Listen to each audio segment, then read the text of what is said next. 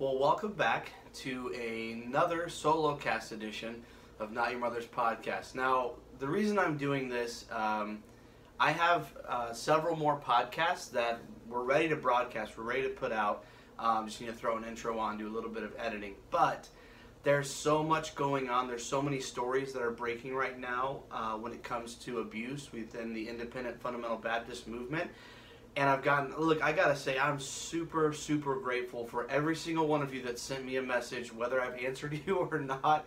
I apologize if I haven't. I promise you I'll get to it. But anytime something's breaking inside of that world of those of us that are survivors and have found our way out, and nothing against anyone who hasn't, um, but there's so much noise around the, those things when they happen that I get just an influx of messages for which I'm, I'm not bragging, but I'm very grateful that you guys want uh, this involvement. You want to make sure I'm aware, and I, I'm certain that you want me to cover this and talk about it. And it's not, I don't think it's because anyone necessarily wants to hear my opinion or that I'm a big deal at all. I just think we need to have this conversation. And not everyone's ready to put up a video that is going to polarize some people, that's going to make some people mad, that's going to lose some friends, that, you know, whatever the case may be, it's going to have some negative repercussions.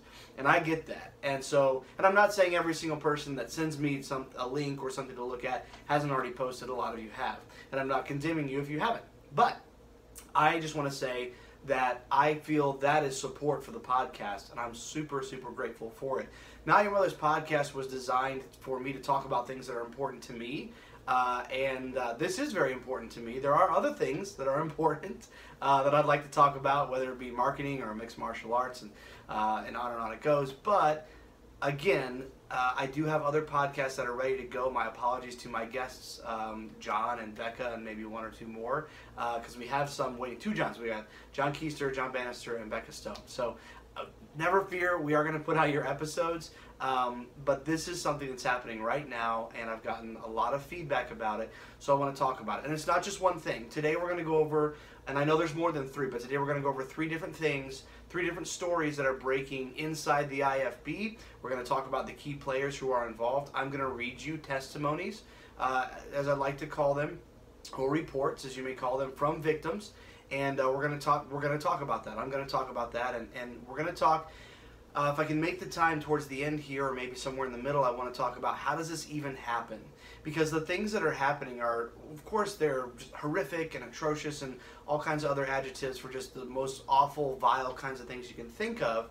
But uh, the thing that a lot of people from the outside looking in, or people on the inside that don't want to believe it, a lot of what I hear is, well, that just, you know, that's just so terrible. How can that even be true? Or why would you, how could you let that happen? If that's really true and it really happened to you, why would you let it happen? And why wouldn't you tell anyone? And I know we've already covered this, but we're going to cover it again, whether it's today or another day. But why would you wait so long? Or why are you just coming forward now?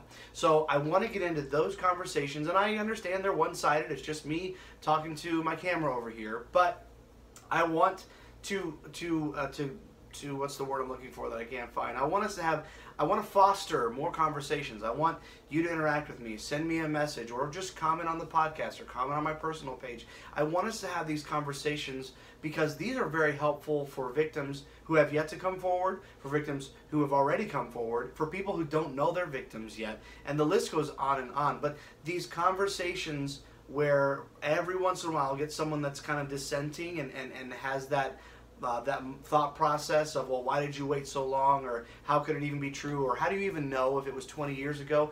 I want to have those conversations. I don't like it when people leave comments like that or when people want to confront me about that but i like having those conversations and i like it for this reason. There are a lot of people who may not be able to comment or may not want to comment or may not want to jump in with their their profile picture and their name attached to a comment but they'll send me a private message or they're at least watching from a distance. And those of you that are fighting this along with me and and uh, you know coming out and telling our stories, or whatever the case may be when it comes to how you're presenting these facts and you're getting feedback, negative and positive. When you get that negative feedback, I want to beg you, don't let it discourage you and don't let it overtake you.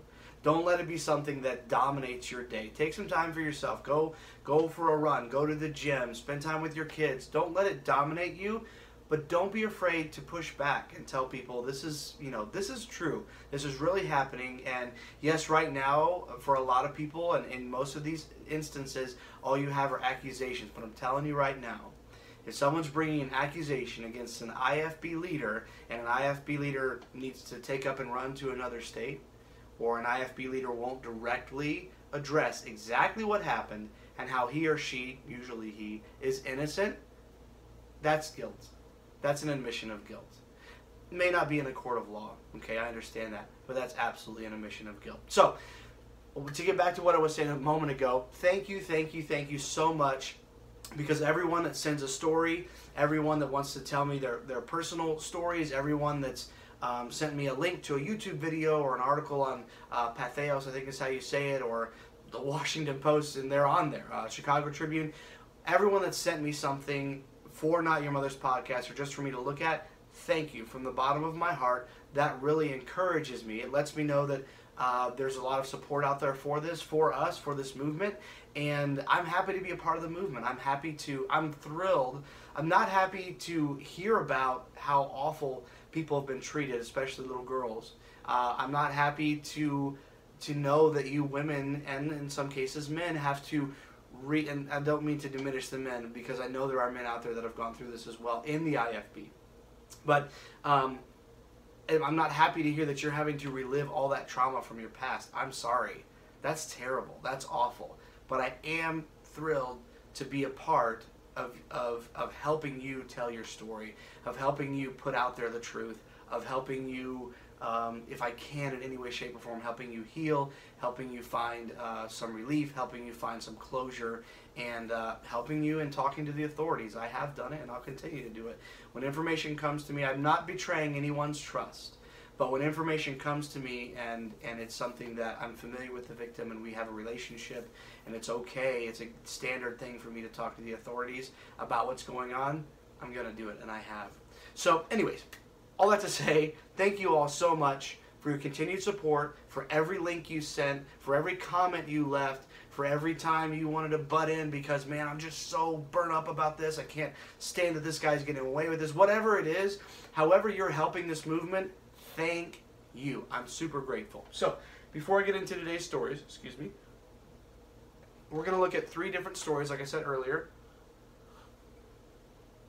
that are breaking. Some of them have been breaking for a month or two.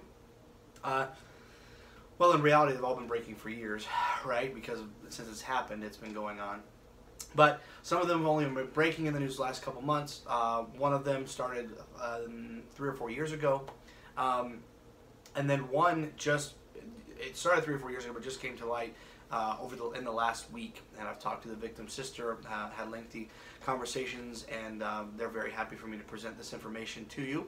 So first, so we're looking at three different locations. Uh, the first one uh, is going to be in Mesa, Arizona.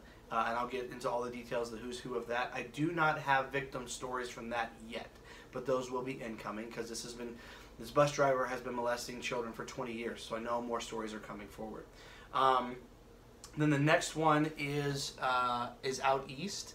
It's a Chicago Tribune article, and I actually do. I'm sorry, yeah, it's North Carolina, um, and I do have uh, victim stories from that as well. And then the last one, of course, is um, the more recent development uh, with Cameron Giovanelli, the video that he posted, which um, his new um, employer, Greg Neal, also posted and then took down. And then after um, a video that I, not this one, and after a video that I posted, um, uh, a public post that I put up with his video kind of giving a little more insight or my opinions on it. Um, that's now amassed, I think, close to 2,000 views, but it was around a, a thousand on um, Saturday morning, and then um, Cameron took it down. And I have no doubt, I'm not saying it's because of me, but it's because of you guys, those of you that contributed and are pushing this and letting people know this isn't right. And all the comments that you guys left, very, very helpful to the victim, of course, and also helpful to the case and letting people know that this is going on and that it's not okay. You can't just stand up and say, look, these accusations are false and I'm going to have my wife stand next to me and just nod her head the whole time. It's all very, very strange, very weird, and um, we're going to talk about it. We're absolutely going to talk about that. So we'll go Mesa, North Carolina, and then uh, talking about my good friend Sarah Jackson, uh, and then what's going on with Cameron Giovanelli, uh, who's now in Jacksonville, Florida. Guy's moved a lot lately. All right, so we're going to start in Mesa, Arizona. I'm gonna. I just want to read you something real quick. Yes, I'm gonna have the computer out again. Uh, yes, I'm gonna be reading to you again, but I don't think I'll be doing that to you for longer than three or four minutes at a time. So bear with me. But these are stories that some of you. I'd like for you, if you've already shared the story, these stories with me, please listen as I read through them and kind of give a little bit of commentary to it. Uh, and if you don't know these stories, by all means, please don't skip ahead. I want you to to listen to these stories and um, and they're they're not good. Uh, the stories themselves don't give a lot of details. The victims' stories do. And it's, again, this podcast is very, I'm not going to be cursing on this episode, but I would still call this a very PG 13 episode just because of the content, the nature of the content that I'm going to be sharing with you. And I'm realizing right now that I'm talking really fast. Let me have some more uh, whiskey here, that's probably going to help it slow on down. Give me a second. That'll do. So, I just want to read you a bio from the Valley Baptist Church with a Heart. It's not very original, guys. Um, out of uh, Mesa, Arizona. And then I'm just gonna I want to read you the bio of their pastor first to kind of give you an idea. And if you just go to valleybaptistmesa.org, couldn't afford it.com, I guess. Um, if you just go to that page, you'll get a picture of their pastor. And look, we all want the white picket fence, don't we? Uh, and these IFB people really work hard at making that um, their image. That's how they look. That's how they sound. That's how they appear and uh, that's not what they are. So, Valley Baptist Church, our pastor, picture of the family, uh, they all look, you know, they look great. They look happy. Um, pastor Kevin Calling was born on February, Kevin Calling, just want to make sure you heard that, was born on February 21st, 1968 to his parents, Dr. and Mrs. Pete Calling. He was saved as a five-year-old boy. Oh, there's an extra picture there they're missing. You guys need to update your website. He attended and graduated from Hyles-Anderson College with a Bachelor's of Science degree in Pastoral Theology in 1990 and a Master's degree in 92. Nice, he got a Master's. From 1990 to 1997, he worked as assistant pastor of as assistant to the president, sorry, of Hyles-Anderson College in June of 1997. Pastor Calling was called to be our pastor here at Valley Baptist Church. Since then, Pastor Calling has led our church to greater horizons, reaching thousands for Christ, transforming lives for God, starting new outreach ministries, and growing to an average attendance and growing to an average attendance of 600 serving the people of our community. I understand that I'm getting really preachy reading this. Sorry, it's the rhetoric and it makes me do that. Pastor Calling has been blessed to be able to preach in many pulpits across the country in churches, colleges, revivals, camps, and schools. Wow, I sound like a pastor again. This is terrible. I'm almost done. Pastor was married to his wife Dawn on August 2nd, 1991. They have four children Ashley, Trent, Trevor, and Trey. And I feel for all of them. All right, so that is the pastor of Valley Baptist Church in Mesa, Arizona, church with a heart. Now I'm going to read you a story from the from the news, NBC News, uh, NBC Channel 12 in Mesa. Uh, uh, it is Arizona. It might be Phoenix. It's Phoenix or Mesa. Uh, but NBC 12 News. I'm going to read you a story about one of Kevin Cowling's staff members. Now they're calling him a volunteer in this report, and that's very important for that church. That helps give them less guilt and less blame. I hope. I think you understand that. But um, he's a staff member okay? And he's taken they've interviewed uh, they interviewed people uh, they didn't interview anyone from the church which i'm sure they couldn't get a comment.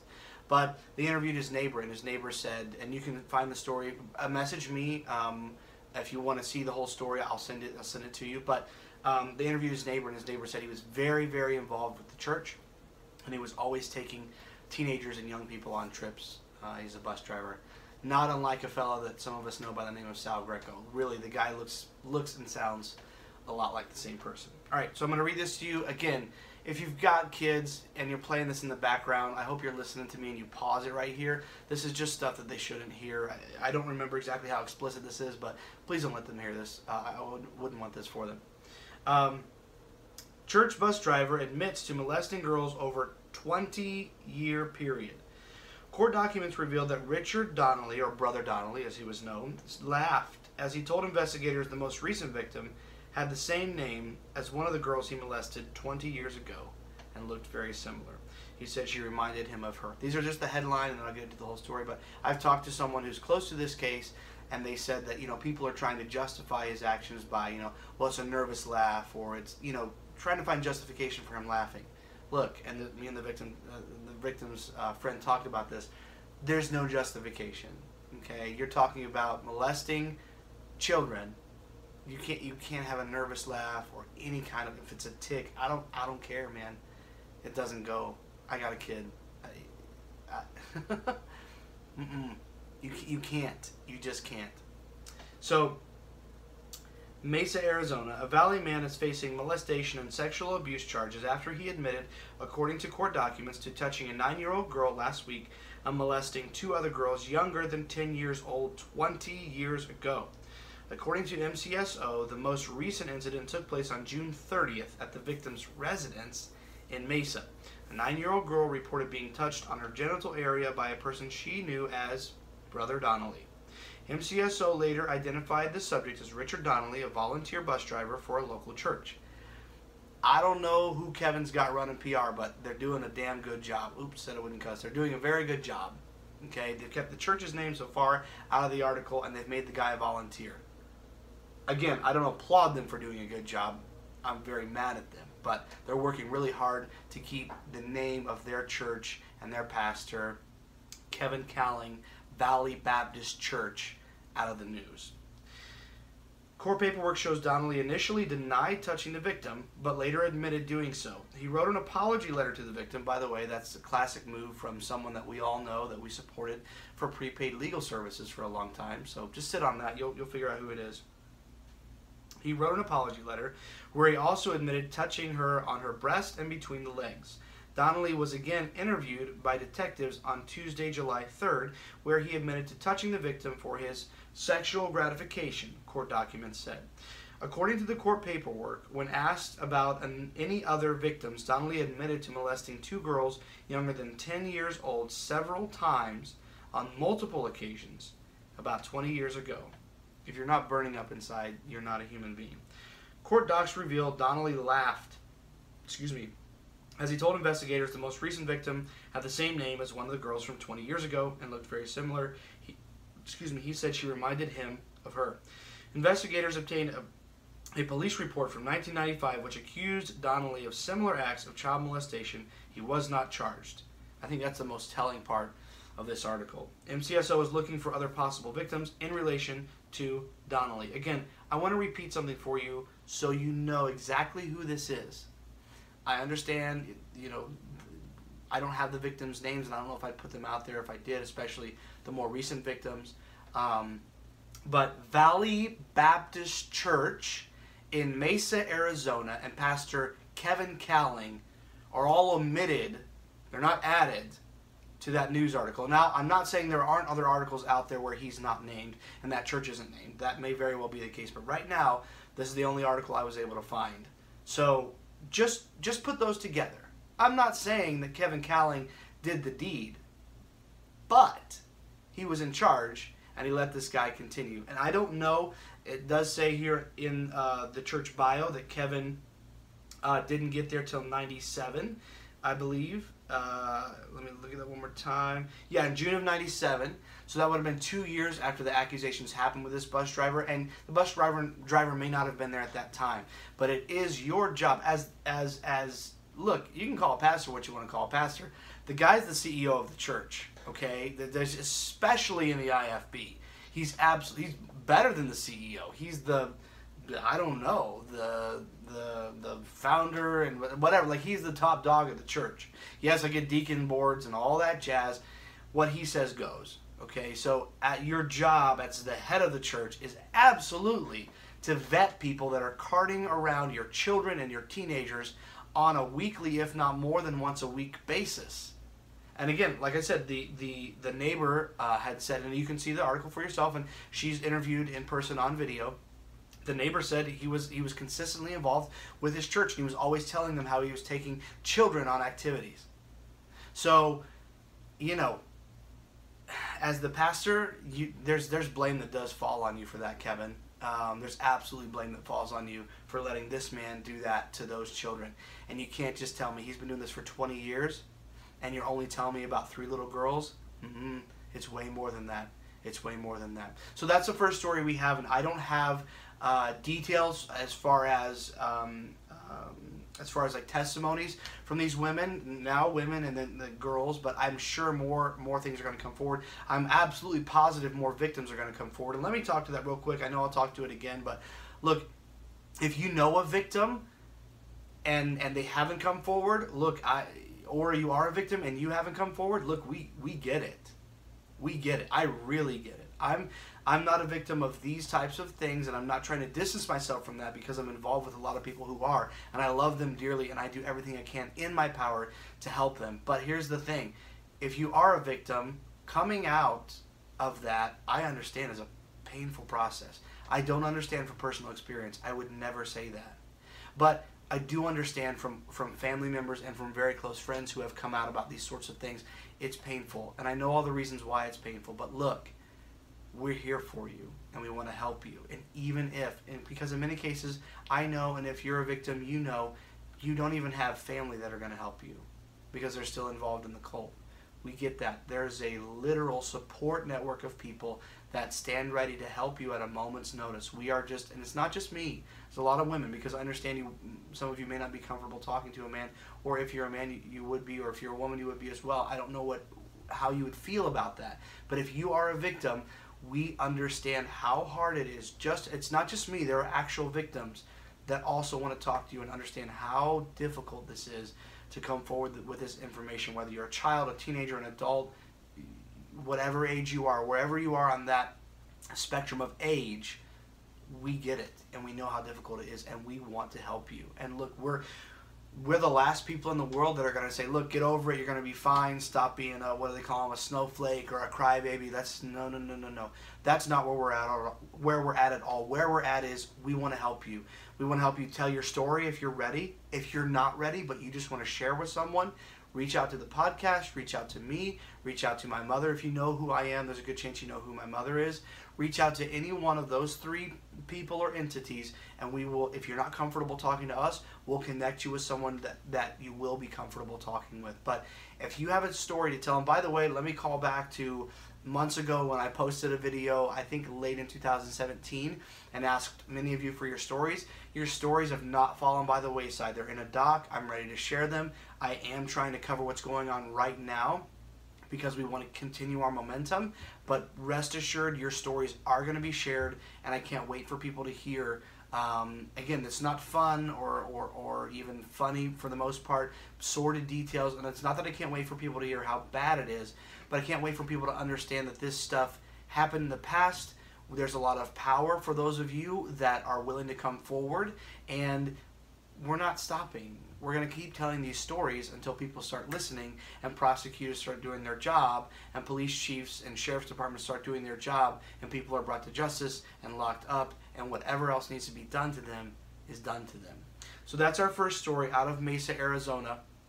Uh, and that story is about the church pastored by Kevin Calling, the Valley Baptist Church with a Heart in Mesa, Arizona. I just want to make sure that I get that name out there and solidified along with this story because that is absolutely who's associated with this. So moving on, the next story uh, comes from a, uh, a close friend of mine um, his wife shared this information with me, and I, I do have permission to share names, but at this point, I'm not looking to do that. All I want you to do is hear the story, what's going on, and then I'm going to give you a few different um, testimonies from people that were affected by this man at this church in North Carolina. Give me a moment while chug on this.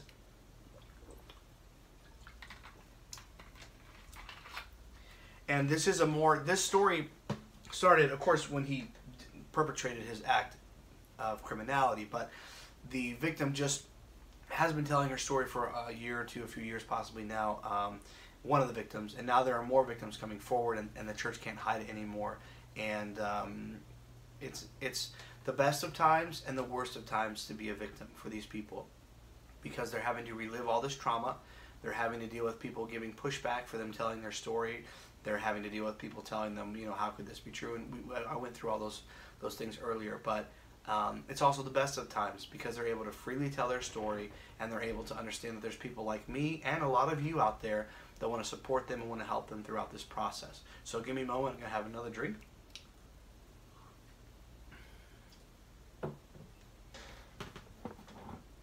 Going to talk about this church. So, man accused of child sex offenses at North Carolina church. This is from the Chicago Tribune. Okay, I'm not pulling this from some dinky website, some .org. Um, let's make sure that's a .com. It is Chicago, ChicagoTribune.com. North a North Carolina Sheriff's Office has accused a man of committing multiple child sex offenses at the church where he was a Sunday school teacher. Give me a moment. I need to swipe over to see what the name of that church is because I do have that down. This is Firstborn Baptist Church. One more time. That's Firstborn Baptist Church and Gateway Christian School. Firstborn Baptist Church and Gateway Christian School. I just it frustrates me how and again, I may read further and see the names, but it frustrates me that often these are left out. And look, if you, um, I know I've got people on my friends list that, that do the news for a living, for lack of a better term. Well, there's not a lack, you know what it is, your media, whatever you, you may call yourselves. But um, it does frustrate me that it is missing in a lot of these reports. I'm looking through this one now, and it does show Firstborn Baptist Church, so that's good. But it does frustrate me often that they want to, oh, local area church or whatever. Like, no, it's this exact church. Okay. The Johnston County Sheriff's Office told news outlets multiple charges were filed against 34 year old Jonathan Young of Benson, including first degree rape of a child and indecent liberties with a child. WRAL TV in Raleigh reports Young was excuse me Young was a Sunday school teacher at Firstborn Baptist Church in Benson. Sheriff's Office Captain Jeff Caldwell said the offense the offenses were first reported in 2014. I, I want to pause just for a moment. I want to talk to those of you out there that have been victimized, and I want you to know that it does take time. Don't let that discourage you. Please, I beg you, don't let that discourage you from coming forward. I'm not saying every single victim has been victimized a long, long time ago, but most of these stories are from victims. Uh, th- now, this was brought forward in 2014, but it happened a long time before that. So, a lot of the victims that we're seeing come forward now what happened with them happened quite some time ago. So, uh, the last thing that I would want to do is berate you for waiting as long as you have. You have your reasons. You absolutely have your reasons, and you absolutely have your right to wait as long as you need to until you can. And this isn't a dig at you, but until your mental capacity is at the place where you say, "Okay, I'm I'm mentally ready for this." And to be honest, from not my personal experience, but dealing with a lot of friends that have come forward with these sorts of things, sometimes you just never will be mentally or emotionally prepared for it. That's what we're here for. We're here to bolster you and help you through this process. So when I read this and I say 2014, a victim came forward, and now it's 2018 that something's being done, or late 2017, I get how that's very disparaging. But here's something that you should know, and I do believe this article covers it, or I will cover it in the statements from some of the victims. Um, the reason it took that long is because we only had one victim that came forward. Even if the statute of limitations is up in the state where you're at, even if you know you're going to face a lot of persecution, even if you know that you're going to lose some friends from this, I'm telling you, when you come forward and you name your perpetrator's name, that gives power to a lot of people. But to me, my opinion, most importantly, it gives a lot of power to who? The other victims that are out there. If you were victimized, you know good and well it's not just you. And I'm not belittling what happened to you. I'm just saying there is, in my opinion, a 99.999999% chance that there are more victims. It's not just you. And again, not belittling what happened to you, just saying there's more people that want to stand with you and tell their story.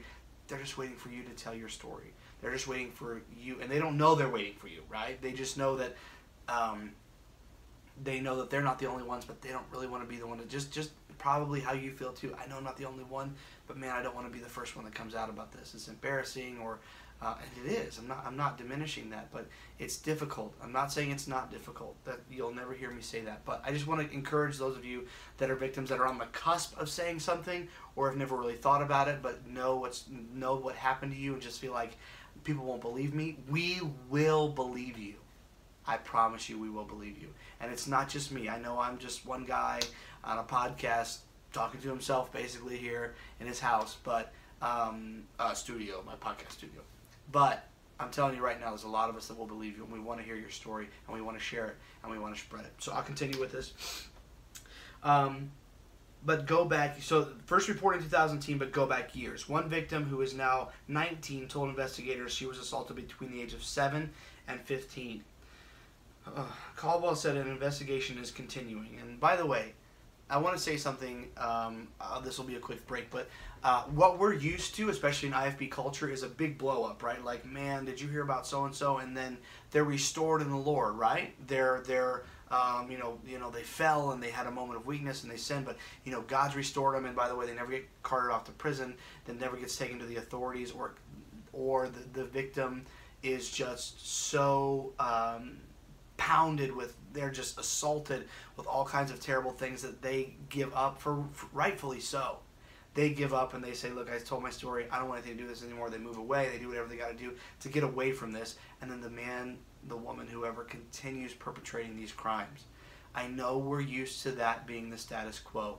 Rest assured in all three of these cases we're in touch with the proper parties and that is not what's going on. Please know that. These investigations are ongoing. These people are going to be brought to justice, and in a couple cases, they're behind bars right now. We're going to continue. We're going to keep moving forward, and we're going to we're going to bring these guys to justice. And some of them already have been, and some of them it's just a process, and we're getting there. Anyways, um, Young is jailed on a $1 million bond. It is not known if he has an attorney. And that's the end of that story. I know that was that I made that one a lot longer than it had to be. We're going to speak to um, a few a few other things in um, the case with Sarah Jackson and Cameron Giovanelli. And so if, if you're familiar with me, if you're friends with me, uh, you possibly saw recently that I shared uh, a video on my Facebook page. I downloaded a video that Cameron posted a few days ago. I downloaded it for a reason, and we all know why now, especially it has been deleted. We knew it would get deleted, but now for sure it is deleted. Um, Greg Neal posted it, his new his new boss, and um, uh, Cameron posted it, and it's a video of him. Of course, it's a video of him saying, leading with, "Hey, the allegations are false," which is really that's gonna hurt him in court. He's headed for court, by the way. Whether you, whether he wants to hear it or not, he's gonna hear some of this podcast. I guarantee you. Um, he's headed for court. Uh, so for those of you, if there's anyone, I can't imagine. Well, we had a couple, Scott Nutter and a couple other people. If there's any of you that are big supporters of the IFB uh, and you're checking out this podcast, you know, the guy's headed for court, and he's not the only one, and he will be behind bars. It's it's a matter of, and I'm not. I know a lot of this social media, right? A lot of us like to brag and posture and all that. I get it. That's not what I'm doing, guys. The guy's headed for court, and he's gonna get there, and he's gonna end up behind bars. He's to be where Jack Schaap is. Well, not entirely. Possibly. No, I don't. I don't know. We'll see how what his crimes end up. But Jackson federal pen is what I'm saying, and this guy will be in state. But at any rate, we're going to talk through. What I want to do is read back to you Sarah Jackson's story. I've been in touch with Sarah, and we've talked about all this uh, previously. Not not me putting this on the podcast necessarily, but her story, and I've shared it. So. Um, we're gonna we're gonna talk through her story one more time, and then we're gonna show you the most recent video from Cameron Giovanelli. Now, if you want to see the video fairly unedited, I did flip it so that the subjects are in different places. I wanted his wife to be front and center, and I did try to colorize it a little bit because it was it was uploaded from a I think it was taken either uploaded with a place with bad signal or taken on a phone that just didn't have good signal. Either way, or good um, what I'm looking for, good camera. Um, but uh, we are gonna I'm gonna share that with you. If you want to see a fairly unedited version, it's on my personal Facebook. Uh, and if you have difficulty at all navigating, just message the podcast. I'll get that to you. Um, and then, uh, but what I'm going to share with you right now is a highly edited version. And again, it's not taking anything out; it's only adding to. So the version I'm version the version I'm about to share with you I'm going to pause it at a couple points, and I say that in the video as well, but I'm going to pause it at a couple points just to draw your attention to facial expressions, to uh, um, to body language, and just do a couple other things when it comes to vocal modulation and things of that nature inside the video. This is only, I think it's a two or three minute video. It's a very brief video, but there's so much that's happening inside those those few moments of the video that man, it just it boggles the mind. Everything to me, everything that I see going on. Now look, this is this whole podcast. A lot of you, not a lot of you, but a lot of people could quite possibly uh, narrow it down to what would be referred to as an opinion piece. Okay, and I get that. I get that this is my opinion. it is shared by a lot of people though. Okay, so understand that. But also, my thoughts on this video I'm going to share with you. I keep pointing here; it's not here. my thoughts I'm going to put on the screen for you. Uh, but my thoughts on the video are just that. They're my thoughts. Um, again, I'm not a psychologist. I'm not a uh, I'm not a criminologist. Um, I've dealt with a lot of things in those arenas, but I'm not I'm not certified or licensed there. So if you want to debate me and argue with me and however you want to do it, that's fine. And I've had I've had people on my Facebook that have debated and argued about things when it comes to pedophiles a lot lately. Um, but when it comes to his wife, I completely understand uh, those of you that are looking at her and thinking, man, like she is going through it and she's the victim here. And I don't, I do not dispute you on that. You're not going to catch me disputing you. But I will tell you this. Excuse me. I'm close with Sarah. I'm close with her family. I'd, I'd like, I'd like to uh, think that. Um, and the things that this woman that have been shared with me that this woman has said about that family and I understand why she's saying them. This is self preservation, this is fight or flight, and they surely flew. But I understand her reasoning for the awful things she said about Sarah and what Sarah said about her husband. I get it. But when there are other victims that are verified, when there are, are police reports, when there are investigators, at some point you got to stop posturing, stop defending the guilty, and just say, look, I'm, I'm out. I'm done. And I understand that with between Stockholm syndrome, which seems to be very apparent here, I can't say that again. I'm not a doctor. Between the, the the, the very apparent possibility of Stockholm syndrome and surely the way she's been treated, much of her life. I don't know when she got into the IFB, but I'm sure at a young age. But the way she's been treated much of her life as a young adult, and absolutely as this man's wife, she is 100% conditioned to just go along and do what she's supposed to do. I agree with that fully. Please understand that I absolutely agree with that. She's conditioned to do what she's told to do, and she's been beaten down over the over the years, whether that's physically or emotionally, or however, all the all the above. I don't know, but this woman is absolutely, whether it's physically as well as emotionally, it is definitely emotionally a battered person, and I understand the sympathy for her. I really do. I, I promise you that. But again, and I also understand that she doesn't have, and this isn't a dig at her. It's just the truth. It's the way women are conditioned in this cult. She doesn't have the resources to say, look, buddy, I'm out. While she could do that, and that is a possibility for her, when she looks at the behemoth of a task that that's going to be for her, that's there's daunting and then there's that. Like that is really really difficult. I know women that have done it. It's it's not impossible, but it absolutely looks that way to you. So all that to say, I, I do I do have difficulty sympathizing with her. But again, and, and, and that's not uh, that's just me, okay? Please understand that. So for those of you that can sympathize with her and do feel like, man, she's just going through it, and this Stockholm syndrome is just it's apparent. And look, I, I get it. I get where you're coming from. I get where you're at. I want to make that very, very apparent, very clear. But I also have to say that I have difficulty finding sympathy for her because I've talked to a lot of women that have escaped these situations, escaped their husbands, and it hasn't been easy or really even good for them for most of that journey, but it's been what they knew they needed to do. And this woman, you look at the look on her face, she knows this is not legit. She knows, I don't know if she knows she needs to get out, but I hope she knows that somewhere in her mind. Okay, at any rate, I'm going to show you the video, but first, I'm going to have a drink of this. And then, I'm going to read you Sarah Jackson's story one more time. So as I've shared this video of Cameron a few times, I've had quite a few people let me know that they don't, they are not familiar with the original story um, and its origin and what what exactly did this, what did this guy do, right? Like what, what's going on here? So I want to read you Sarah Jackson's story. Sarah Jackson says, "I have overcome a lot in my 28 years. I have been through things that make me sick to my stomach, and I have come out stronger." There has always been one thing that hasn't that I wasn't allowed to deal with. I've held on to one thing in my past that happened to me 12 years ago that I have searched and searched for a way to let go of. Why now? Well, now I'm a mother. I will do whatever I can in my power to not allow something to happen to my son that happened to me as a 16 year old girl. So, this is my story, and with this, I let it go. I was raised in a way where you respect your elders and your leaders. Your pastor in the Baptist faith is pretty much right under God. That's very true. Or he is God in many cases. You trust him with everything. You go to him for guidance, advice, and wisdom. He is someone you can you can sorry, um, you can count on when your parents aren't around, right? someone you, as a child, idolized, for lack of a better word. There isn't a better word. That's absolutely what we do. I did too. At 16, I was forced to grow up too quickly, quickly when I was put in a position no 16 year old girl should ever be put in.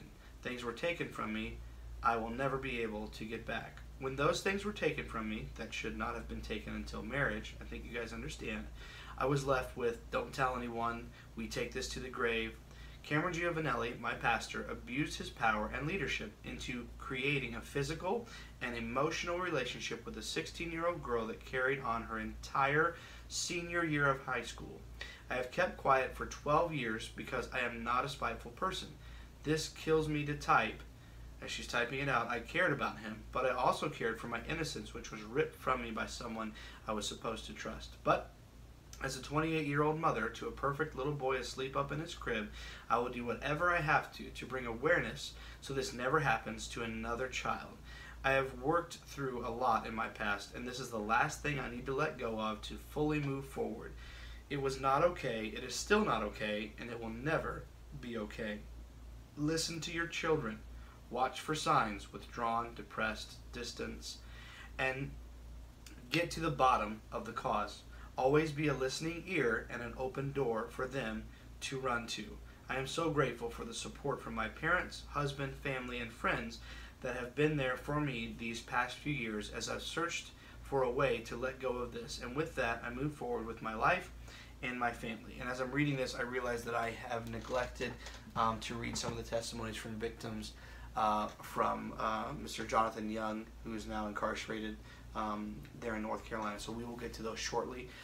But now I'm going to show you, we'll put here on the screen for you, the video of Cameron Giovanelli uh, proclaiming his innocence, uh, having his wife stand next to him. I'm going to break down, again, my opinion, but I'm going to break down what I see in the video. Feel free to add what you see, and of course, if you have a dissenting opinion that's different than mine, I get it. These are opinions.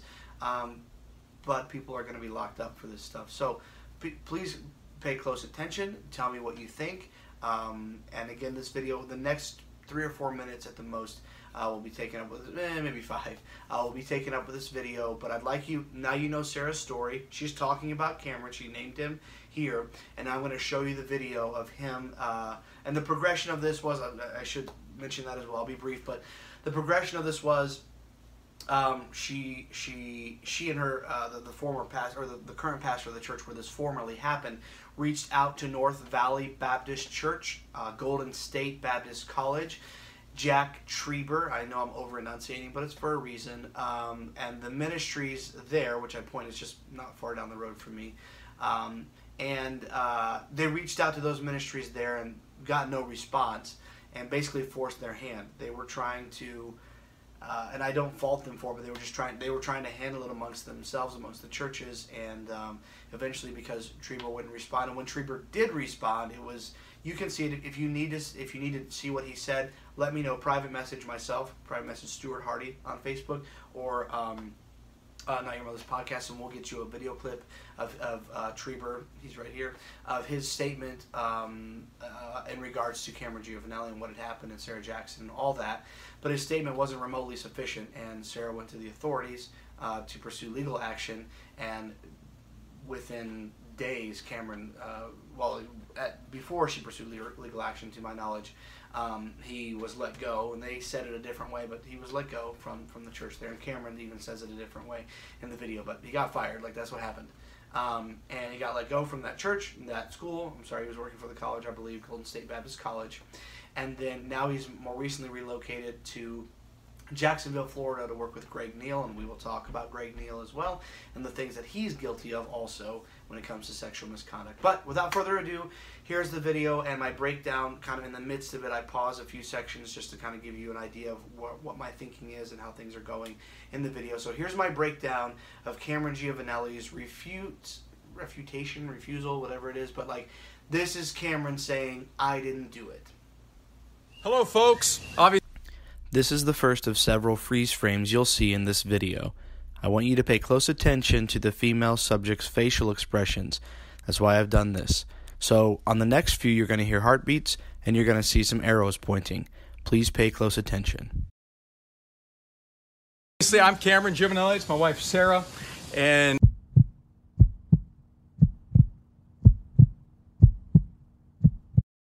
I just wanted to come to you by way of this video.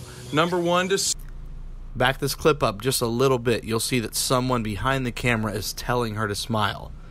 That's extremely unnatural. Let's continue. say that the allegations made against me In breaking down this video, I realized I'd need to pause this a few times, but please pay close attention, especially to Cameron's hands.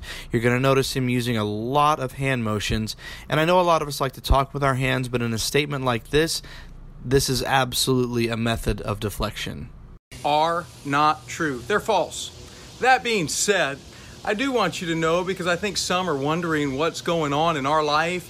I, I resigned from Golden State Baptist College, not for any other reason. Back that up real quick. Listen to him say, not for any other reason, one more time. This is a vocal modulation tactic that many IFB pastors use to make themselves more believable, to draw you into the conversation, and it's something that you'll hear a lot more of throughout this video. Then to take away any confusion, anything that might cause uh, people to have to uh, alter decisions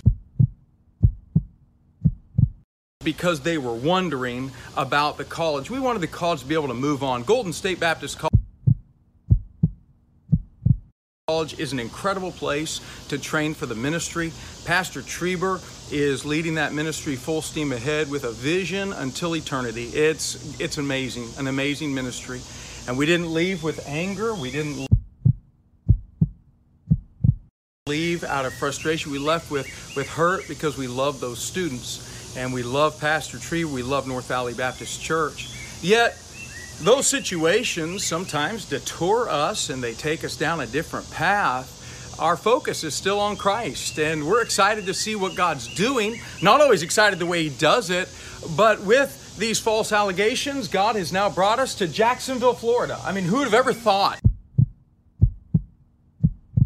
Jacksonville, Florida, where we have the opportunity to serve alongside of uh, Pastor Greg Neal and his family and his church. And we're excited. We're getting ready to go into missions conference. We're excited to see what God's doing here.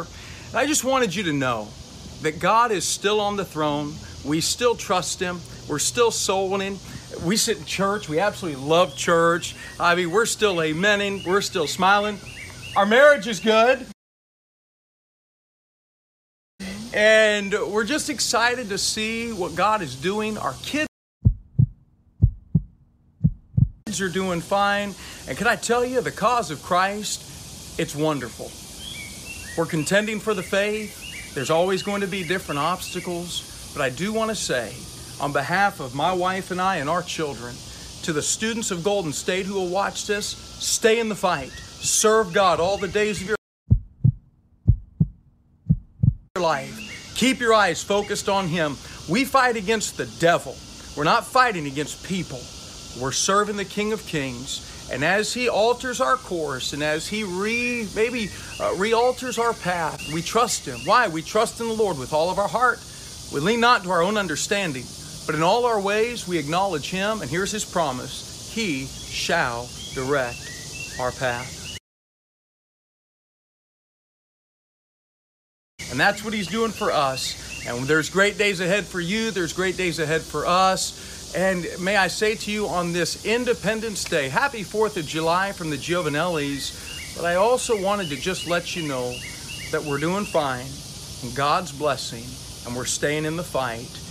And we can't wait to see what God has in store for our future and for yours. Thank you. All right, so that is my breakdown of what's really going on here in Cameron Giovanelli's statement, what he's saying, and more importantly, how he's acting and how his wife is reacting to what he's saying. And again, make what you will of it. Dispute me on everything. That's fine. Uh, but everyone's entitled to their own opinion. I did talk to, I did put this on my Facebook page.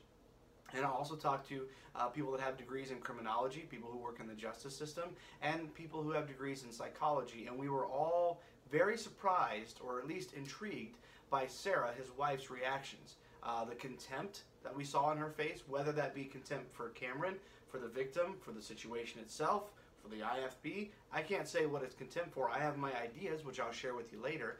But that that is the face that I'm seeing over and over. So what I did was obviously I slowed a few things down here. I spoke to my opinions on it. Again, please understand, I was an assistant pastor in the same exact cult that he was in for a couple of years and I grew up in it and I'm steeped in it and I was taught it my whole life. Everything he's doing from vocal modulation to his, you know, weaving the scripture into the end to make it more I don't know, biblical. But I know what I'm talking about, is what I'm trying to say. Now, to say that people are going to disagree with me is an understatement, and that's fine. In fact, I have good friends that don't feel the same way that I do about his wife, Sarah. And I understand that. I get that. But I did put this on my personal Facebook page because I wanted people to take a look at his wife and how she's responding. Like I said, I see a lot of contempt there. I'm not saying that I'm the end all be all and that it is that's all it could be is contempt. But to say that there's no contempt, I think is an impossibility. So again, this is my opinion. That's all this ever is. But I want us to all have a voice collectively and be able to talk about this and shoot my ideas down all you want. That's great, especially if, if it's something where I feel like we're on the same team and when we want justice for the victims. You know, I, I don't have a problem with anything you say. Now, if you're on team justice for the perpetrator, then we're going to have some problems. Okay, I'm getting off track. The next thing that I'm going to show you, which some of you aren't going to like, and I get that because I don't really like it either, having to, to post it. But it really plays well. It's an interview uh, with a man that you're all going to know, and it's an interview that points out a lot of the same facial expressions and body language that we just saw. Listen, I'm not trying to get political. This is a political figure that's making his statement about sexual indiscretion. So you probably already know who it is. But I understand if you want to engage in political discourse and this opens that up for you, more power to you. I won't be doing that. But it is a striking similarity between what we just watched from Cameron and what we're about to watch. So check it out and let me know what you think. But I want to say one thing to the American people. I want you to listen to me. I'm going to say this again. I did not have sexual relations with that woman, Miss Lewinsky. I never told anybody to lie, not a single time, never. These allegations are false, and I need to go back to work for the American people. Thank you. I'll say one thing to the American people. I want you to listen to me. I'm going to say this again.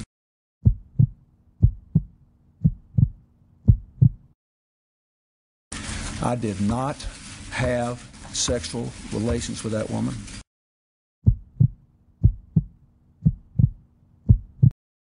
Miss Lewinsky. I never told anybody to lie, not a single time, never. These allegations are false, and I need to go back to work for the American people. Thank you. So, like I said, I'm sure some of you may or may not appreciate that clip of old Slick Willie we put in there, but uh, I think just because of the public platform on which that occurred so many years ago and the fact that it's kind of a landmark case for what we're dealing with here, um, I thought it was important to include that. So if you found that distasteful, I understand. If you really liked it or if you hated it, I understand that too. But I just wanted to put that in there for context. Um, and I, I there's so much to say about the video. Uh, I'll probably say it in the comment section. I don't know. I've said a lot about my personal Facebook profile already, but there's just so much to say um, that I, I, can't say a lot more than I've already said, uh, just because I feel like it's going to be redundant. But but it, it's it's indicative of exactly how this all happens, how it all goes down. This is the man of God, and this is his wife standing next to him, and this is exactly how this plays out. She doesn't say a word, she doesn't do anything. Yes, there are those of you I'm sure that are like, look, this guy just watched too many episodes of Lie to Me, and he's just way too worried about people's vocal tics and, and the way their lips turn one way or the other. And you're not wrong. I've watched a lot, uh, watched a lot of Lie to Me. I enjoyed that show. But really, like, compare the two clips and tell me you don't see a lot of similarities with the way he shifts his body, the way Bill purses his lips, the way Sarah purses her lips. I think they're very, very similar. So, again, Feel free to disagree with me. I get it, but I just wanted to share that with you. Kind of contrast the two and let you know that I personally see a lot of similarities. But again, like I said in the clip, uh, you know, the vocal modulation, Happy Fourth of July from the Giovanellis. Like, what is that? Like, when do you? It's kind of like it's in my opinion to try to make it a little bit humorous which maybe i shouldn't it's kind of like if you were talking to someone that announces ball games or something and that's how they normally talk or if that's how bruce buffer normally talked you know in the kitchen. I don't even know how to make an example. It's time for scrambled eggs! You know i don't know but like if if people who are announcers and stuff like that that's how this this video this is him um, this is him refuting these claims. This is him saying, I'm a man of God, I'm right, what I did was right, I'm justified, I didn't do anything wrong. If you really want to appeal to your people, which he doesn't care clearly because he's right no matter what he says, but if you really want to appeal to a broader spectrum of people, don't put on your preacher voice, don't put on your Nike t shirt. Sit down inside with your wife, let your wife speak too and there will be people. Well, she could have if she wanted to, or she made her own video. Ah, whatever. I don't care. That's what is it? Three minutes? Three minutes? Two seconds? Like, there's no reason for her not to say anything. And it's not that she needed to defend him, but if she's not going to say anything, then guess what? She's non-essential to this video. Really, she isn't essential to this video if she's not saying a word. I'm not bashing her. I'm just saying, why else have her in here? Okay, so there's just I, I don't know. I don't know. There's so many things. I know I'm frustrated, but there's so many things to say about this video. Uh, and I'll get I'll, I'll go on for another three or four hours. Some of you may appreciate that, some of you may not, but I'm not to do it. But I'm just saying, there's so much to say about this video, and there's so much that's wrong with it. Um, if, if you really want to sit down and have this kind of heart to heart kind of thing with a video, don't put on your preacher voice. Don't stand on your tippy toes for any portion of the video. Um, don't have your wife just sit there and mimic you. Like, be real about it. And people, let's be honest. There's a reason he can't be real about it and we know why. He's guilty. It, I'll say it. I've said it before, and a lot of people have said it as well. He's guilty. It's just a matter of time. So that's the video a lot of us have been talking about and sharing, and, and, and it has been deleted. Greg Neal um, posted it. Um, of course, Cameron posted it as well, and they've both deleted it uh, within the last 24 hours. Eh, maybe a little bit more than that, but within the last two days and last 48 hours it's been deleted. Uh, but luckily, we've downloaded it. Uh, we have friends who have downloaded it, so it's not going away anytime soon. Um, and unlike other videos that people have pulled down from the internet after you know they made their accusations, after they said what they had to say, we're not going anywhere. Um, this stays up because this is important. This is a movement, and we're making noise, and we're letting people know that we're going to be listened to, mostly by law enforcement. So. Um, now I want to go into. Uh, I do want to say more about Cameron. I probably will in the follow up here, but I want to go into just briefly talking about Greg Neal. I've got a news article on him that we need to talk about. So um, Cameron went from California to wait, I did that wrong. Cameron from California to Florida, to Jacksonville, Florida. He's relocated to, I believe the name of the church, I need to double check, is Berean Baptist. Um, I've got friends who live in Florida who are familiar with the church, and um, it's interesting. It's interesting, guys. So Greg Neal, I'm going to read you about him. This is his new pastor. In fact, they're putting on a conference. Um, so if you remember the last episode, we talked about who do we talk about? Alan Donnelly and Bob Gray Sr. Both of those guys are going to this conference at Greg Neal's church in the fall, or in a few months, which is the fall. Isn't it interesting that they both came out? This is very interesting. I'm actually, as I'm saying this, I'm just putting, connecting this it's interesting to me that not only are they going to this conference in the fall, they also before this I don't know if it was before this conference was announced, but surely before it was announced to the public that Cameron was going to Jacksonville via this video that was posted this week um, or last week. It it was definitely these guys already agreed to go to this conference. There's a video on Alan Donnelly's Twitter. Um, Bob Gray is tweeting about it as well. You know, we got 100 free hotel rooms for you, most likely with hookers inside them. And that's just how it goes, unless you're bringing your wife or if your wife's fine with it. But uh, I know I'm trying to bring levity. It's not working. I get it. Um, the the conference, though, it's interesting that he's going to be at that church for that conference. He talks about a missions conference in the video. I don't know if that's the one and the same, but it's just interesting that these guys came out to defend Cameron, and now they're also going to a conference where he's suddenly all of a sudden on staff. So I found that very intriguing. All right, let me read to you about Greg Neal of Berean Baptist Church.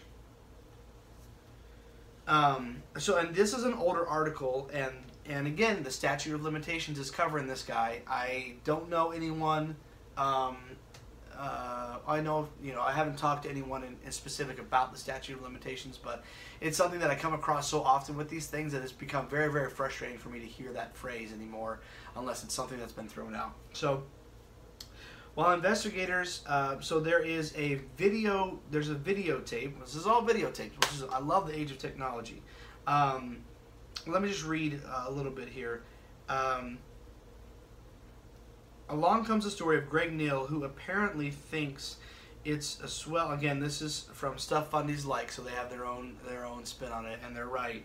Thinks it's a swell idea to shoot hidden video of women changing their clothes.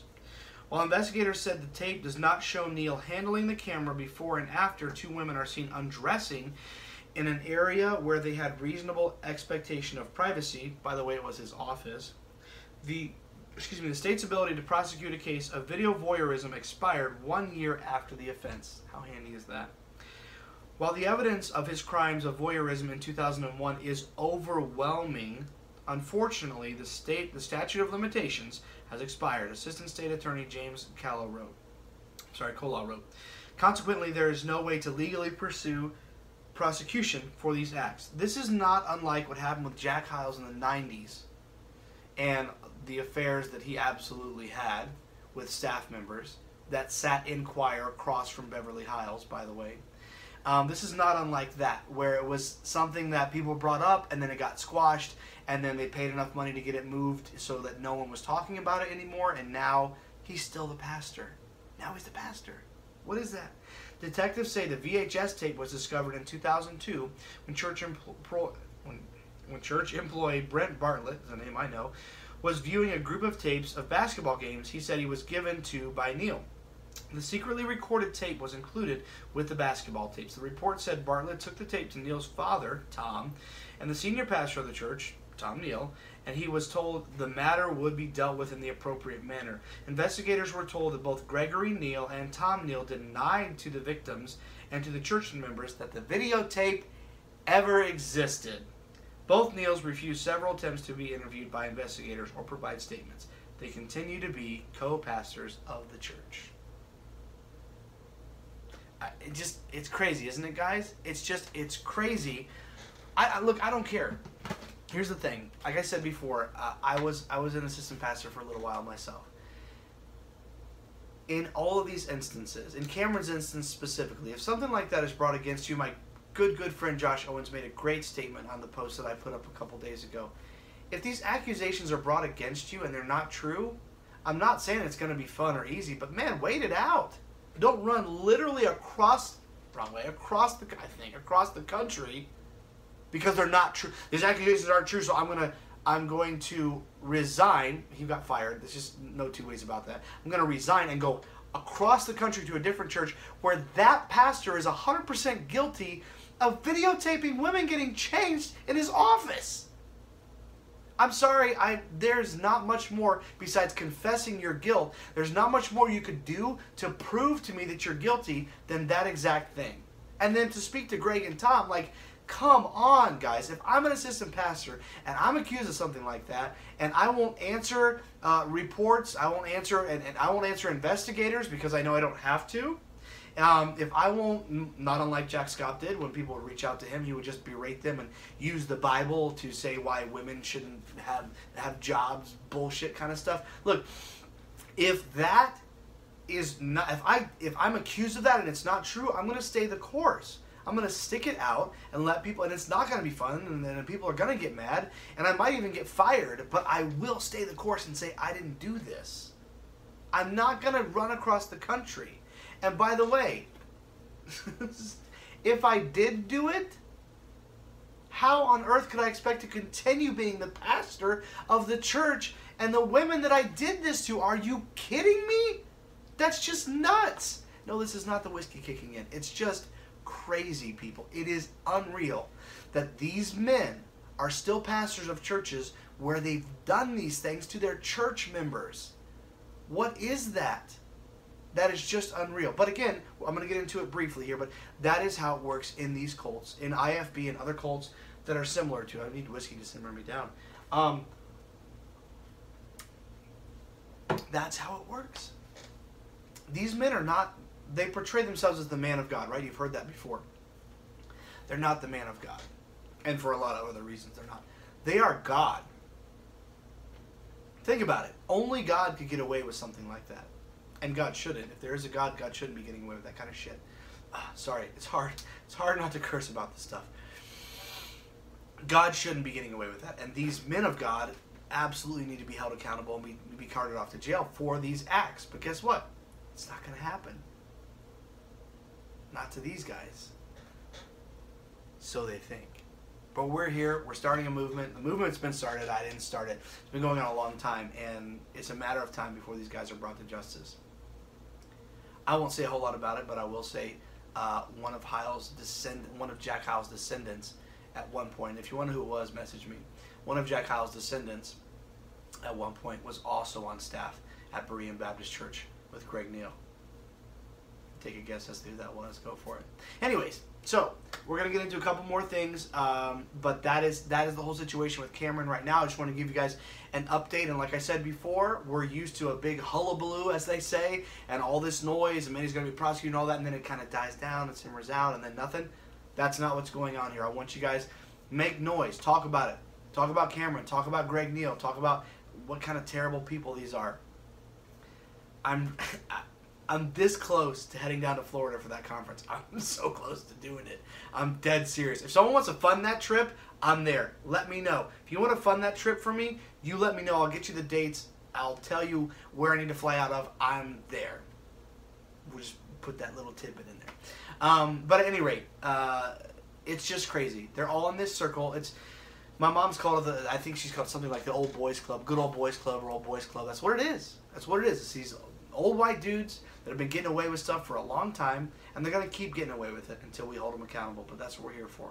So now we're gonna backtrack just a little bit. I'm gonna talk about Cameron some more, about Sarah Jackson some more, uh, my good friend, and I am also. But right now I want to take take a break from that and go back to something I skipped earlier, and we're gonna talk about um, the issue, not the issue, uh, the criminal in uh, North Carolina, and uh, once again uh, he was uh, he worked for Firstborn Baptist Church in Benson. His name is Jonathan Young, and uh, we we read about it earlier. He's a Sunday school teacher, and he has been uh, accused by his victims of sexual mis- gross sexual misconduct.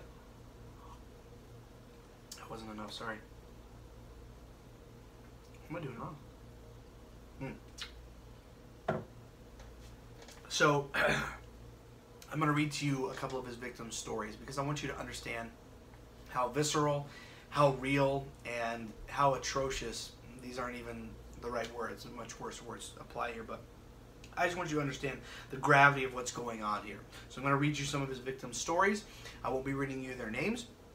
I won't be reading you anything that would give away who they are. There's a few of them that are fine with that, but I do want to be uh, tasteful in the way this is done. And as I've said to to those of you already that have given me your stories, please bear me a little bit longer. Give me some patience. Your stories will be told. It's very important that they are.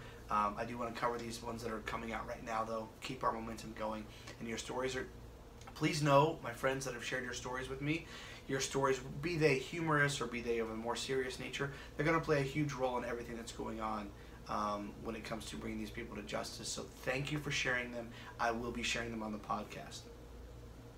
The fact that every single time it has ever come up, so this is a victim talking about what um, Jonathan Young did to them, they investigated it, and the conclusion is always the girls tempted the men, no matter their age. We talked about, and she's talking to the sheriff, how the victims uh, have been told they are damaged goods and made to feel like they were uh, far less important than the men that did these things. And the first priority, excuse me, was to make sure the men's good names didn't get tarnished. So this is a victim talking about the state of the IFB really and how this stuff works.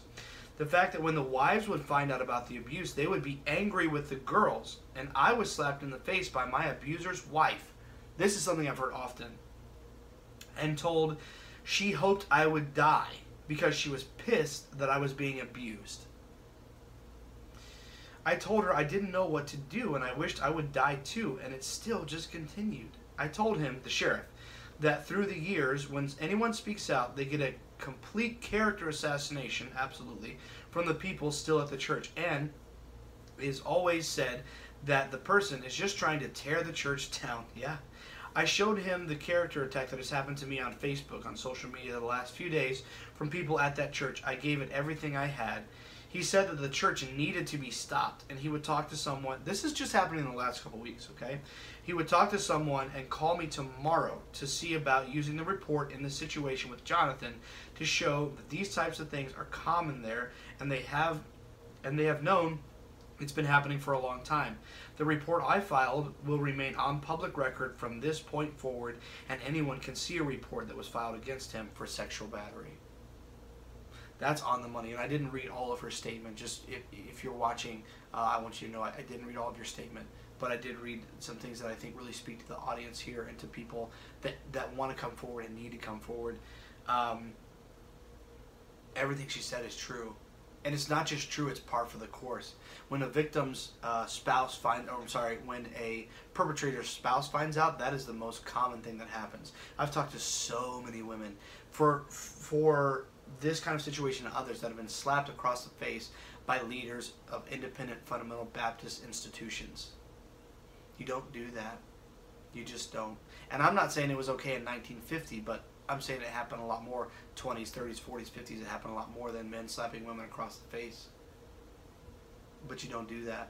And I know this is Jack Hyles' whole thing, you know, the 1950s nostalgia and white picket fence and fellows with the pleats in their pants and the dimples in their ties and ladies wearing the, the, the freaking poodle skirts and doing their hair a certain way and, you know, all that jazz. I get it. I get what you want it to be. But it's not 1950 anymore and it's not okay to abuse people in this way. It's just not. So, anyways, moving on. I'm going to read you another victim's um, story, but or, or recount. But that's just the thing, guys. It's crazy that these people are still acting in this way, but they are, and they think it's okay, and they think they can continue, and they cannot. I think I'm going to file criminal charges today. Three more victims from the time I was there, so not recent, contacted me and asked me to speak up on their behalf for all of us that were abused back then. Again, we're still talking about Jonathan Young and Firstborn Baptist Church. I feel really nervous. Here is what he did to me. This is what was done. Basically, just making me sit on his lap, sometimes while in his underwear, putting his hand on my side, then moving them around to my breasts, rubbing myself, rubbing himself on me in his underwear, kissing me on the cheek, but accidentally missing and hitting my mouth. I'm sorry, guys. This is very grotesque, and I'm not saying this against the victim. It's just it's crazy. He would also hit me and cuss at me, tell me if I spoke against the man of God, God would kill me. I, I got to stop it right there. Let me let me uh, make an edit so I know where I stopped. Isn't that isn't that something out of a, of a weird, nasty scene out of a Tarantino movie? Really, really. And I'm not I'm not saying anything about Quentin. I'm just saying, isn't that literally unreal? I'm the man of God and I'm going to molest you and I'm going to do all these things to you that are just awful, gross, sexual things that no adult male should be doing to any teenage girl. That's just, ah. But I'm the man of God and I'm going to hit you and cuss at you. Tell me, just, just think about that. How opposite is that of, how opposite as far as actions and character is that for a man of God? That's just so opposite to, to the God that I would like to believe exists. That's that's that doesn't work. I don't get I don't I don't get that. That's unreal to me. I'm not saying it didn't happen. It absolutely happened. But just this is the kind of stuff that goes on. And look, this a lot of this stuff happened a while ago, but this stuff is still going. This guy just got arrested these people don't just stop because of the day and age we live in. They continue because of the power that they have. He's just he's just this guy's just a Sunday school teacher. Can you imagine what the pastor was getting away with at that church? And the pastor knew, because this isn't the first time this came forward, because if you look at the original article and the news story, he says, We thought these charges were dropped. I can send you a link to it. The pastor of Firstborn Church, Firstborn Baptist Church, I believe it is, says, We thought these charges were dropped. He already knew about it. That's failure to report. He would tell me my sins are visited on the children, so I was cursed, and that's why it was okay for him to treat me that way. He'd call me names and tell me I was stupid. Nobody would ever love me. Tell me I would never be able to accomplish anything because my family was trashy. He was just a mean person. I cried myself to sleep every single night for six long years. I'm terrified that if I speak up, it would be just dismissed as no big deal. But it's a huge deal to me and has really impacted my life. A few years ago, it got so bad I wanted to die. It would crush me if authorities didn't consider it a big deal. And by the way, the authorities do consider it a big deal. That's why he's being held on one million dollar bond. It's just it's just unreal, you guys, what these people are getting away with. They're continuing. Yeah, this guy's locked up, but there's look the IFB, and I'm not saying it's just the IFB. I understand it's other religions, other cults as well, but the IFB is what I know and what I'm coming after. The IFB is worldwide. got people in the Philippines and Mexico and um, you name it. There's an IFB church there. Russia, wherever. China, there's a big work in China from First Baptist Church. I know people that have been on the mission field for them in Ghana, Africa. I know them personally. One of them was my bus captain. I don't know what he's done. I don't know. I'm not saying he did anything, but I don't know. Next story. Next recount. And this is from uh, um, someone, uh, I know this person, I know, I know her sister, and, and, we've talked about this. When I was, a, uh, sorry, I've got a fly in here. When I was just a young age, a man that I trusted destroyed me. He took everything from me, leaving me empty, broken, scared, alone, and dead inside. I knew it wasn't right, but was too scared to tell anyone. In fear, I would just be hurt by someone else considering I had already been someone else considering I had already been threatened. I did not know what to do or where to turn, so I shut down. For years I battled hidden depression. I wouldn't eat, wouldn't talk very much, had nightmare after nightmare.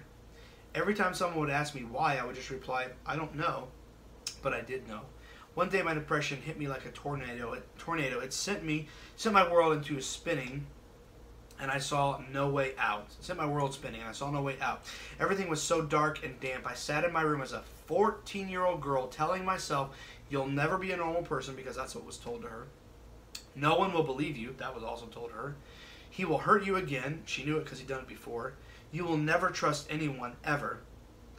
You have to live this for the rest of your life. You're miserable. You're worthless. You have nothing. And as I sat there, things flooded and things flooded my mind. I decided I would take my own life. I saw no other way to escape the pain but to kill myself. Therefore, I wouldn't have to live with the dreadful memory. I wouldn't have to tell anyone it would all just be over in a few short seconds. I went to a revival at my church for the next week with this on my mind. Just get to the weekend and I can and I can end this pain. So I got through the week and the weekend and the next week. Though the memories never once left my mind, the nightmares didn't go away. Uh, for one single night, the pain inside didn't end. But I would just hold on to what I had left until one day it hit me again and that's when I knew I had to tell someone. I had no right to feel the pain I was feeling. Such strength in these words. I had done nothing wrong, so I told my parents. Everyone was hurt and confused. Little did I know that one year later, the awful, cruel, low down, good for nothing human being that took everything away from me would be finally put behind bars. Again, we're talking about Jonathan Young in North Carolina, Firstborn Baptist Church. Yes, I will still have to live knowing he hurt me still have to live with that awful memory of those days. I know that he is and will continue to get what he deserves, and many of you out there will stand up for him and support him. And by the way, I've seen the Facebook comments, and they are, and they have. But one day, you're going to wake up and realize he isn't who you think he is. As much as I would hate it, someone you love may have to speak up and testify about it before you believe it, and that's the truth. But when that happens, your world is going to be crushed like so many others. You need to stop protecting this sorry person. He's evil, and you need to realize that. And then she makes a call out to the victims. And if I can, personally, I'd like to extend this to any victim out there that's thinking about coming forward, that's finally realizing, hey, I've been a victim of something like this. If there's anyone else out there who's been hurt and abused, don't stay silent. Speak up. This is not from me, this is from a, a victim. I will stand and speak with you. I know what you're going through. don't be scared. So these are all stories, um, or re, you know, people that are recounting what happened at Firstborn Baptist Church and Gateway Christian School um, at the hands of Jonathan Young, who is now being held on a one million dollar bond. And I'm, I'm, I'm almost done, but I wanted to I wanted to say a couple more things, drink a little more here, but.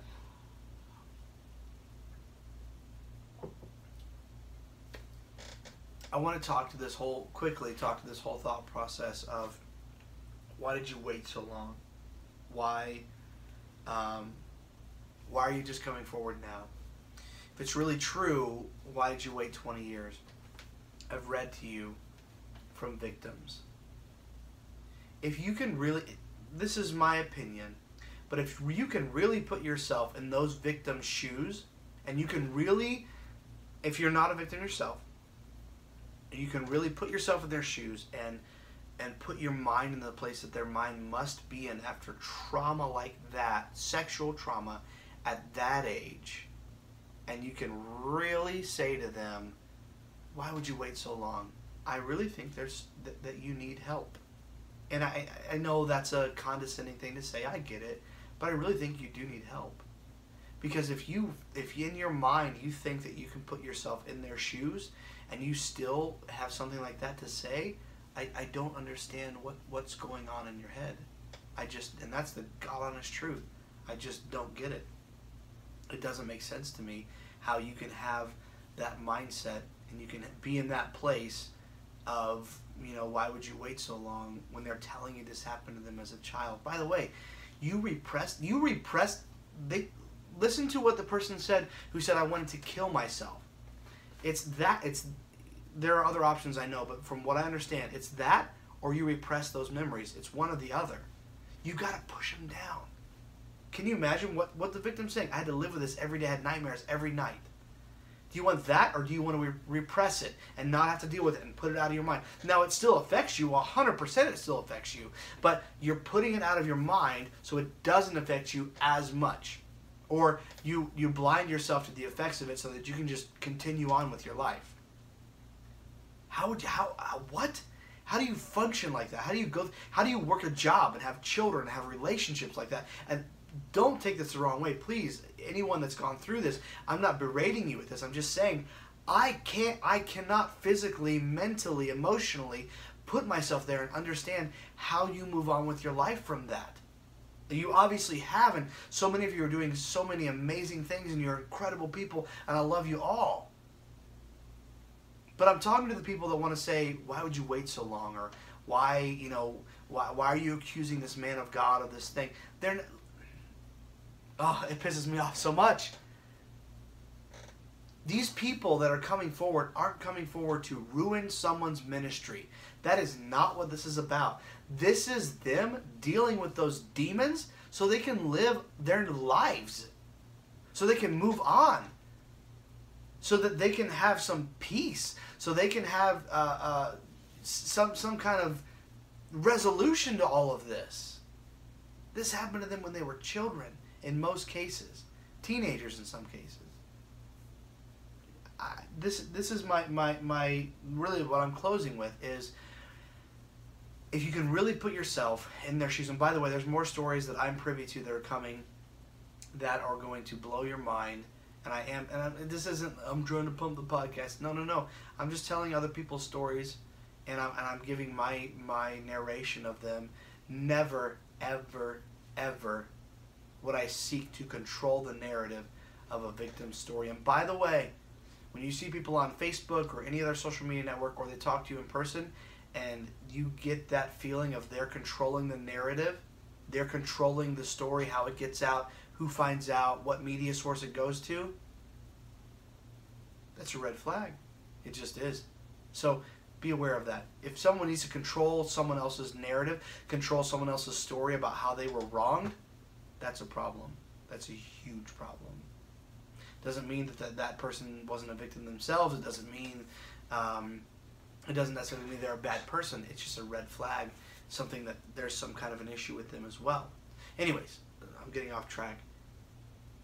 I just wanted to take a couple minutes. I, have talked to, you know the victims on many occasions and, and today i, I want to make a message clear to the victims that we're here for you that we want to help you that we would give anything for you to come forward and talk about this even if it's in private let's start the conversation let's get you on the right track let's get not that you're not on the right track uh, but let's get let's get you whatever help we can get you we want to get that for you that's for the victims. We we we, we want to help you so much, and, and it's like I said, it's not just me. There's a network of people that I will introduce you to that would give anything to be there for you and help you. But I do want to take a moment and another drink to speak to those that are supporting people like Bob Gray Sr., like Greg Neal, like Jonathan Young, like Cameron Giovanelli like Jack Trieber. There are still people that support Jack Scott. Those of you that support Alan Donnelly's statements and Bob Gray Sr.'s statements. Look, it doesn't matter to you how mad I get at you. It doesn't matter to you how how um, how angry I can get or what curse words I can use. And you'll say it matters, and you'll say, well, he's just a bitter. I am bitter. he's just a bitter man that left the church and he's just trying to destroy the church, and you'll read that's what the victims are saying as well. That's what I was told is I'm going to destroy God's work. I'm very close to a victim, and I won't give details, but I'm very close to a victim who, when she confronted her abuser, in fact, she told her abuser's wife, "This is what's happening." And the abuser's wife, um, the abuser's wife came to her and said, uh, the abuser's wife went to the abuser and said, um, you know, told told told her husband, "Hey, this is what's what this this woman is telling me. This this girl is telling me," and um, she brought it to uh, this woman's this girl's abuser. This girl's abuser found her and grabbed her by the ear and dragged her into the room where his wife was and yelled at the girl that he was abusing and said, You are ruining my ministry. And I quote, This is from the most reliable source I could ever get it from. Some of you know who I'm talking about. Just what? What ministry? What in the world are you talking about? You don't have a ministry. You're a pedophile. It makes me sick. It's it's again, it's it's unreal that some of you can still sit back and say, well, let due process prevail. I, I don't have a problem with due process, but due process is happening right now, whether you like it or not. When it comes to Cameron Giovanelli, when it comes to these other men that are already locked up, Cameron is not long for being outside of jail. When it comes to all of them, due process is happening. You could be on the right side or the wrong side of history and a lot of you, I'm I'm not happy about it. And you don't care, obviously. But a lot, a lot of you have decided I'm going to be, I'm going to be with the man of God, and I'm going to support the church. And I, I have had, uh, uh, I have been told, and I know it's true. Victims' parents have gone to uh, to leaders in the church, and they've left meetings feeling like, man, that guy wanted me to choose between my child who was victimized by the church and his church. How can I make that choice? Obviously, it's my child. Are you kidding me? It's just unreal to me that some of you can still stand there, sit there on your computers and type on your keyboard and say anything against a victim. From Bill Cosby to Harvey Weinstein and on down the line, Jack Scott, Jack Hyles, Cameron Giovanelli, all of them. There's more to come. You can sit there and you can say, how dare you attack the man of God? That's that's beyond ludicrous. I don't care what man of what God he is. If he's touched a child inappropriately and you believe the Bible, then you need to check out what Jesus had to say about millstones being hanged around people's necks and then being drowned in the sea. That's what it comes down to. Really you guys love I know I'm talking to the haters right now, whatever, the trolls. But you guys love to make your statements and base it on biblical dogma and base and Bob Gray Senior for sure.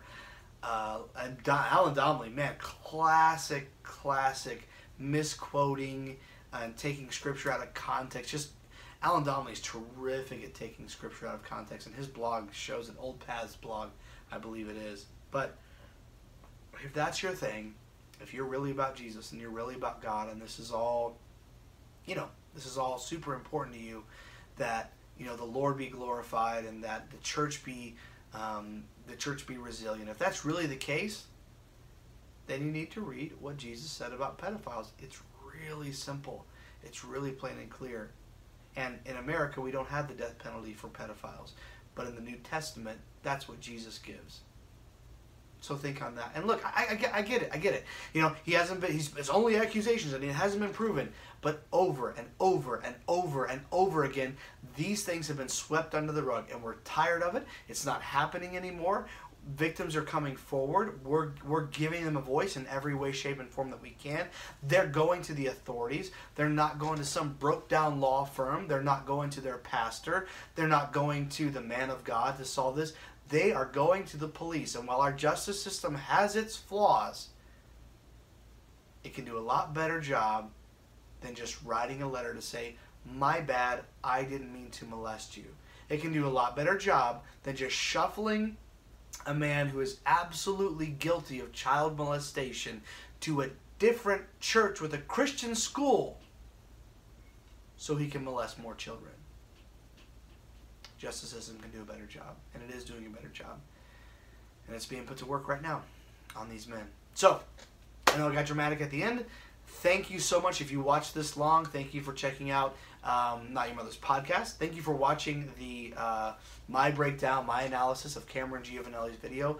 I hope that I get some feedback from that. I hope that you have something to say, whether you agree or disagree. I, I, I want to hear what you have to say. And again, even if you're still in the cult and, and you don't want to call it a cult, I get it. If you're still inside the independent fundamental Baptist movement and you completely disagree, feel free to speak up. I can't promise you what the followers of the podcast are going to say to you, but I can promise you you'll get a response for sure. So I do want to close with uh, one last thing, just one more time, and I and I, I feel bad because this whole podcast I've, I've called people victims, and I know you guys are more than that. I know you're defined as mothers, fathers, siblings, cousins, amazing people, awesome, incredible people. I love you. I've talked to a lot of you. Some of you are in my family. I, I, I get it. So I, I, I want to apologize just briefly to say like you're so much more than a victim, and you're not even. I wouldn't even want to term you a victim. Uh, moving forward, I want to say you know you're a victor, and you're you're working hard to um, you know to, to bring to light, bring to justice these atrocities. So please don't feel that I'm demeaning you by calling you that. Uh, but I'm so proud of all of you that have come forward for whatever that's worth. I'm so happy that you're sharing your story. Uh, as, as difficult and painful as it is, you are, I have to curse on this one, you are just, you're badasses. And if you haven't come forward yet and you're thinking about it, we're not saying, oh, come forward, you have to, you got to do it. No, we're just saying, start the conversation start the conversation. It doesn't have to be with me. It doesn't have to be with my mother. It doesn't have to be with uh, any of these support groups. It can be with someone you love and trust. Maybe not in the church, okay? But someone you love and trust, or if it is me, that's fine. Talk to me. We, we want to talk to you. We want to hear what's going on. We want to help you. I get how this can be seen as well. Stuart's just trying to pub his podcast, and he's taking all these stories and getting famous. And I'm not getting famous, by the way. I'm also not getting paid for any of this, which I'm fine with, because this is a cause. This isn't about a paycheck. So I understand the naysayers. I get it. But really, if you want to share your story, I want to hear it. And the world wants to hear it. And those of us that are survivors that have gotten out, that have that have uh, cleared our heads, that have made our own way, we want to hear it. We want to help you in any way we can. So again, thank you. Uh, like I said in the very beginning, I am so so so grateful for every single one of you that's taken the time out of your day to track down a story and send it my way so that I can share it with the world so people can hear what's going on, what has been going on, what's continuing to go on, and most importantly, what we're doing about it and how we're making a change, how we're making a difference, how we're making the world a better place by bringing the bad guys to justice. Thank you all so much for your support for Not Your Mother's podcast. Hope you enjoyed this episode. And as always, feel free to give me any feedback, leave a comment on the post, shoot me a message. Uh, let me know what you thought because I want to hear it. Thanks so much.